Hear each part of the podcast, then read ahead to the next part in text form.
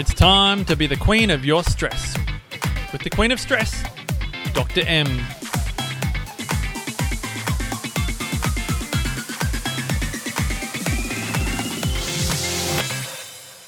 Hey there, BQS listeners, and welcome to today's episode. I'm Dr. M, and this podcast is designed to help inspire change in how you see, manage, and use your stress. So you can be the queen of your stress, not your stress being the queen over you. In today's episode, I'm super excited to be sharing the third part of our three part series with the amazing Cyndi O'Meara. In case you're not familiar with Cyndi, Cyndi's mission is to educate people on the value and nourishment of real foods. She strives to inform people of true and research health facts, encouraging critical thinkers in all aspects of well-being. I was so pleased to be able to share this interview with Cyndi and I'm so pleased to get to share the final part with you today, BQS listeners. I hope you enjoy it.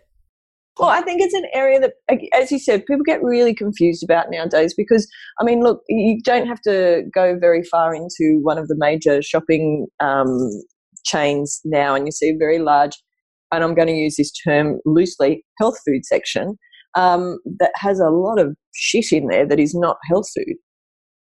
Yeah, which is which is crazy. And so you think so. I think for some people, they they are probably in that um, false sense of security that because they they are walk, walking through the outside aisles, not doing their shopping in the middle of aisles of the supermarket, is is that the food is great. And and I'm sure that you know way more about what I'm about to say, but it's that moment of food that you may have had five years ago. You might still be shopping with the same brand, but they've changed the ingredients in there. So all of a sudden, mm. it might have gone from a, an okay product to oh, when did they start putting that in there? Well, well, let's just take one um, company that is fairly well known here in Australia, and it's Pukka Pukka Teas. Yes. So Unilever bought them two years ago. Ah. And I would say that the original owners of Pukka, who I believe had a real sense of what we wanted as a consumer, especially the health conscious consumer. Yep. Uh, I think they've now been pushed away from the company and Unilever has taken over. And I'm noticing a lot of flavors within the Pukka tea range, natural flavors mm. and things that Pukka would not have done. So and it was frustrating when I found this out because I I still read ingredients. I still check up on these companies because I know that they are being purchased because they are going so well. Mm. And all these big companies know that these boutique health food um, people are doing a mozza and doing really well because this is the demand of the market. So they want a piece of it, so they buy it. And then because they realize that it's more expensive to produce this and they can produce it cheaper and with more flavor, they'll add the natural flavoring to the tea now. So you have to be very, very careful with Pukka. Like some of them don't, but many of them now have that flavor in there. And and I discuss that in my book, um, Changing Habits, Changing Lives, and I also discuss it in um, um, in the in the um, course that we do. So, oh, it's it's frustrating, and and even you know, young, like we had these beautiful two young men that were making a dried meat for us, and um, you know they produced it for themselves, and we put it into our marketplace, which by the way we don't have anymore because of this reason. Mm. And they wanted they were selling more, they were getting popular, and they were told by a chemical company, oh, you can use rosemary extract, it's completely mm. natural um, antioxidant, it'll mean that your shelf life is longer. And so they did, they added rosemary extract. Mm. And so we said, well, we're not interested in you anymore. And then a beautiful chocolate decided to put inulin and flavors in. And, and this is what's happening is that you must you just have to read your ingredients mm. um, or make everything from scratch, which isn't hard when you get into this. Yeah. And when you learn about it, it's it like I, I, I described my morning to you this morning, and um, it's it's just a matter of becoming organized and saying, yeah, I can do that. Like I can make chocolate very very quickly. Uh, I don't it doesn't look pretty, but geez, it tastes good. and I think that's the key to it. It doesn't, if seriously, if your family is critiquing your plating skills, they can cook for themselves. um, one of the things I think, and it's just come to me that I find amazing is that. Um, two things is one is that whilst a lot of people may not have grown up uh, surrounded by people that cook from scratch. I mean, I still ring my mum and go, Mum, how do I do that? Mm. if it's something that I haven't done for a while, or check how long I can have something in the fridge before it's going to kill me. Um, I actually should put it in the bin. um, she's she's a, a, retired science teacher. She's very good for that sort of information. Um, God love Yoda. But I think what's really interesting in our modern day world, where there's so many people that are say doing a, an eight to twelve week challenge, they're really good at prepping their food for that. Um, they're really good at doing a, a, day of cooking for a short period of time, and then they miss the boat in the sense of um, this is now lifestyle. This is something that you could do it for a short period of, t- or you, you only did it for a short period of time, and then go back to eating crap. It's it's not. Uh, it's figuring out how you can do that sustainably for a long period of time with great real food, and it doesn't have to be expensive once you know how to source all of the uh, source the ingredients. Yes, and, and you're right, people will do it for that 12 week period of time. Mm. But if we change our habits step by step, bit by bit, I think that it's something that's sustainable and it's called habit stacking. Mm-hmm. And it's where you go, right, so uh, uh, think about if you change 52 things over a week and you just change one ingredient in your pantry for 52 weeks, mm. you will have revisited your whole pantry. You will have looked at the salad dressing. What's the, and there could be a really good salad dressing out there that you can buy, or you'll go, oh, there's only five ingredients. I can just throw them in a glass jar and put that in the fridge, and then I don't have to pay twenty dollars for it. I don't have to pay mm. three dollars for it. You know, so I think it's about habit stacking, and it's about starting with one, making that a part of your life. Go to the next one, and you'd be surprised in twelve months what you've achieved you know take a photo of your pantry before you do it and then and your fridge and then and then do it and I feel that if you do not have a health crisis, that's the way to do it. Mm. One step at a time, one ingredient at a time. Like I went and did a um, a clean out of a pantry. So it's a really good friend of mine, and he's really good at computers. And I tell you what, my computer looked like a, a crappy pantry. That's what it looked like. Yep. So I said, I tell you what, I'll do a contra with you. You clean my computer out. I had triple of everything. I wondered why it was going slow. It was hilarious and I'll do your pantry. So I went to his pantry and we pulled out like 50 condiments. Wow. And when we read all of the condiments, and one of it might have been a chili mayonnaise, the other one might have been a wasabi mayonnaise, the other one might have been a tomato sauce, a barbecue sauce, whatever. Well, we pulled it all out and we read all the ingredients on it. The major ingredients was a flavor, a color, an acidity regulator, a thickener, and a binder on all of them. And then it the main, and then there might have been tomato that had the tomato, the barbecue sauce, the the uh, HP sauce, the this sauce, the that sauce. But basically, that was the beginning, and then it was like a different flavor, a different color, a different bind, like the same binder, the same acidity regulator. And I, even I was blown away and went, they've got this nailed, the food company. They mm. just have to put a different flavor and color in, and nobody knows the difference. It's just incredible. So all you have to do is go, I'm going to make mayonnaise and I'm going to make a pesto and I'm going to make a salad dressing. Then, if I need a bit of wasabi mayonnaise, I've got a little wasabi there, put a bit of mayonnaise there, whip them up together, I'm done. Yeah. You know, it's and and people are like like going, I just don't know if I can do it. No, you probably don't think you can do it now. Mm. But think about in a year when all those ingredients are in your pantry, someone's shown you how to do it, even if it's a YouTube video, and you go, oh, I can do that. That's easy, you know?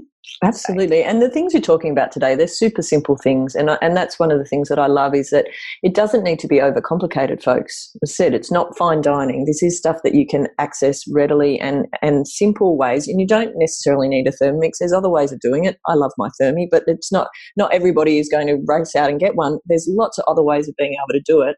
Um, and to be feeding yourself and your family in a way that is nourishing and also really connected. And there's, it's a great way to be able to then teach your kids to be hopefully able to cook for scratch for themselves because yeah. and if they're struggling because it's potentially a question that some of the BQS listeners have well that's all well and good that I start eating well but what am I ki- about my kids because they're going to refuse to eat XYZ getting your kids involved in actually cooking from scratch it's amazing what they'll eat if they've cooked it themselves right yeah, most definitely.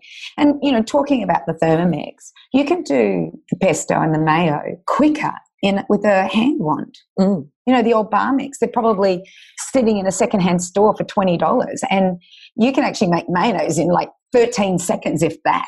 Yeah. Um, you can do your pestos in that. You can do your salad dressings in those. So um, I do have the privilege of having one, and I've had it for 12 years. And I have to admit, uh, it got me excited about cooking again. But if a Bamix does the same, then you know that's you can do that as well. Absolutely, absolutely. Well, it's been such a pleasure and joy talking to you today, Cyndi. I hope your team gave you my top five questions that we They always excellent. Just thought I should check before I launched them at you because otherwise I would have given you more background on what the hell I was talking about with my top five. we always finish off with our top five, um, and so today, as special guest, you get to finish off with your top five. So, what music is in high rotation for you at the moment? I have my own play on um, Spotify, Yeah. and it's very much the 80s and the 90s. You got a standout. What's the standout song that you for you hear it on? It's your jam. You are up. Even if it's chair dancing, it might not be full Oh. dancing. Even if it was chair dancing, Well, I've got. I, I think I'm walking on sunshine. Has Nice. always been mine. It gets me revved up. Like it's just Katrina and the Waves, walking on sunshine. The other one is Sounds of Silence, but not by um, Simon and Garfunkel, but by Disturbed, uh, which is a heavy punk rock band. Um, but- he is brilliant. That to me sends shivers up my spine. So they're probably the two that I will blast when nobody's in there. in the yeah, house you, with you're in, in the house. You're singing it loud. You're in. My, Yep. Mine is in the car. So I, I I've spent a lot of time driving between the south coast of New South Wales and about the hour trip up the big road getting to Sydney. So that's my that's my guilty pleasure of music up loud where nobody can hear how loud it is. Uh, and then I now struggle with bass tones because of listening to it too loud. But that's again story for another time. Um, what book are you reading or books are you reading? Because one of the things that is is prevalent with people I interview is they sometimes have more than one book on the go. So what's what's in rotation for you at the moment?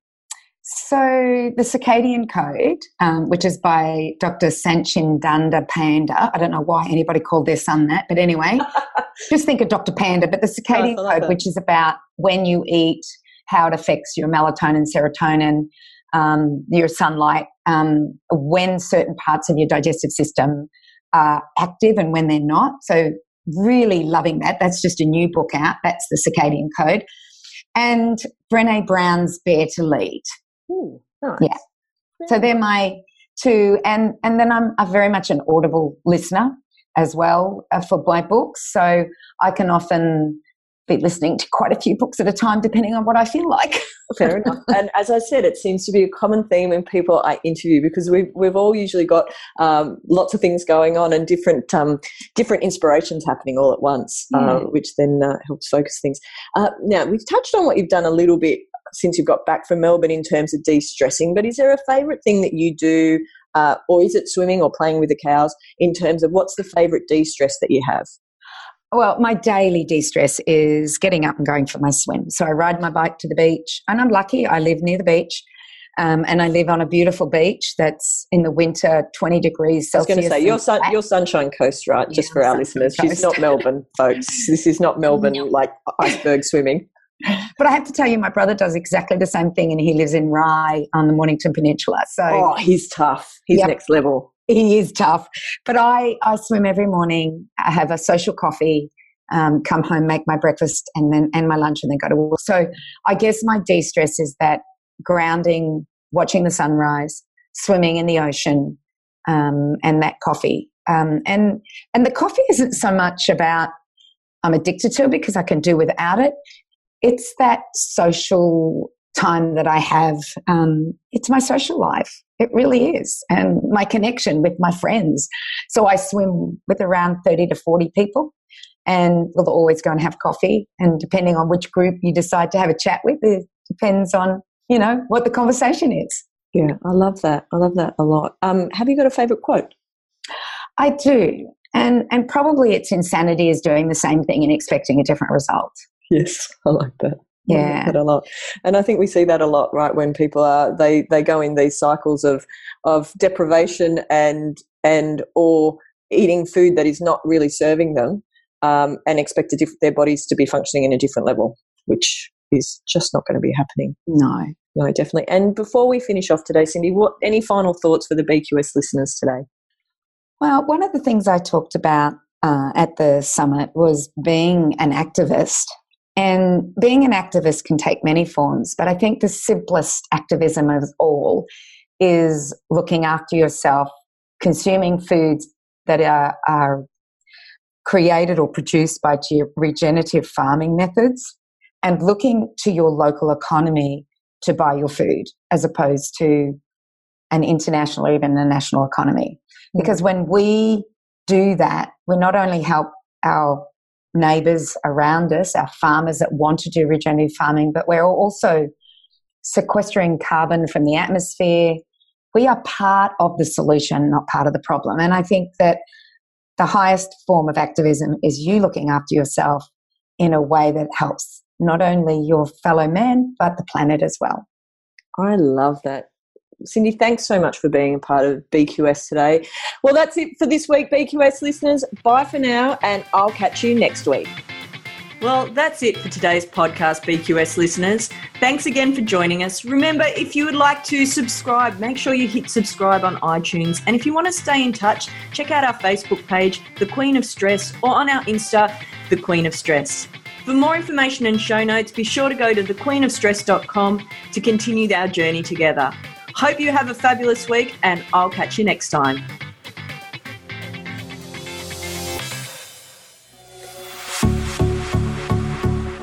This has been a production of TheWellnessCouch.com. Check us out on Facebook and join in the conversation on Facebook.com forward slash The Wellness Couch. Subscribe to each show on iTunes and check us out on Twitter. The Wellness Couch, streaming wellness into your lives. Whilst the Wellness Couch presenter endeavor to provide accurate and helpful information to their listeners, these podcasts cannot take into account individual circumstances and are not intended to be a substitute for health and medical advice from a qualified health professional. You should always seek the advice of a qualified health professional before acting on any of the information provided by any of the Wellness Couch podcasts.